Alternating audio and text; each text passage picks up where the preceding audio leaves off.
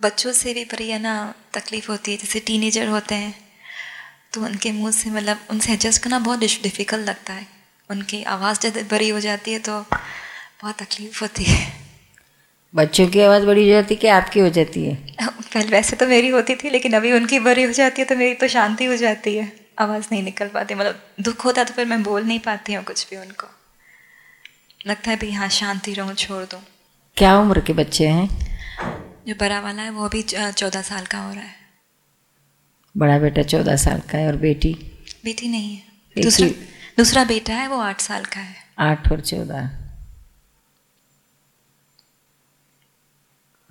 क्या सारे दिन सारा दिन भर उनको कुछ ना कुछ कहना पड़ता है टोकना पड़ता है।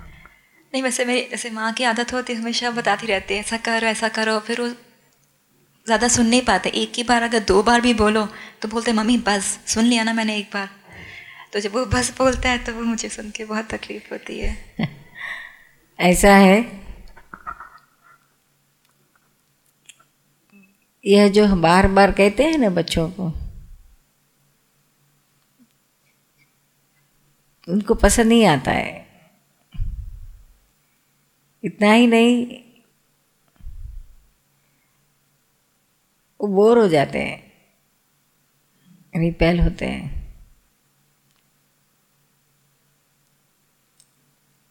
फिर एक आगे बढ़कर क्या होता है कि आपकी सच्ची भी बात रही ना, फिर उनके सुनने की तैयारी नहीं रहती है।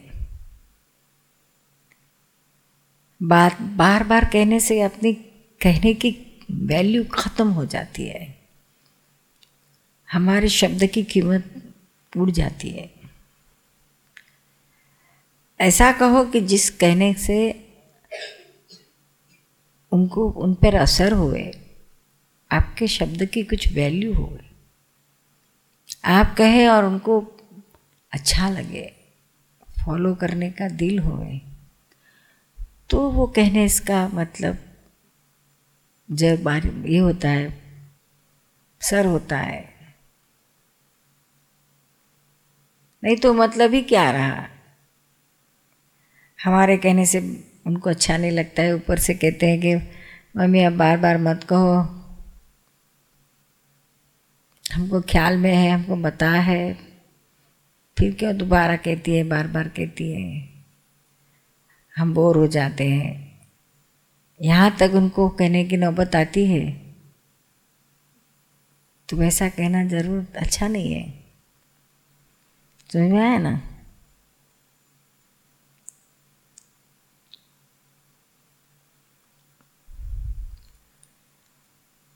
चौदह साल का तो काफ़ी समझदार है, बड़ा हो गया है।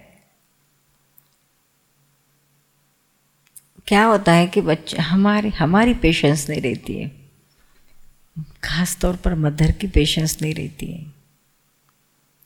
इसलिए जब तक वो नहीं करता है ना, आप जो बताया सो तो बार बार दोहराती रहती बार बार दोहराती रहती बट बेटा कहता है कि मुझे ख्याल में है, मैं करूँगा। तो भी आप बोले बगैर नहीं रह सकती। कर डालो ना, इतना कर डालो इतना। फिर वो चिढ़ जाता है, अरे मुझे ख्याल में है, मैं करूँगा। मेरे समय पे, मेरे टाइम पे। मुझे जब मूड आएगा तब करूँगा। लेकिन हमारी पेशेंस ने, हम इम्पेशंस हो जाते हैं। तो हमें वो रियलाइज़ करना चाहिए। भी छोड़ देना चाहिए। उनको उनकी तरह से करने देने चाहिए।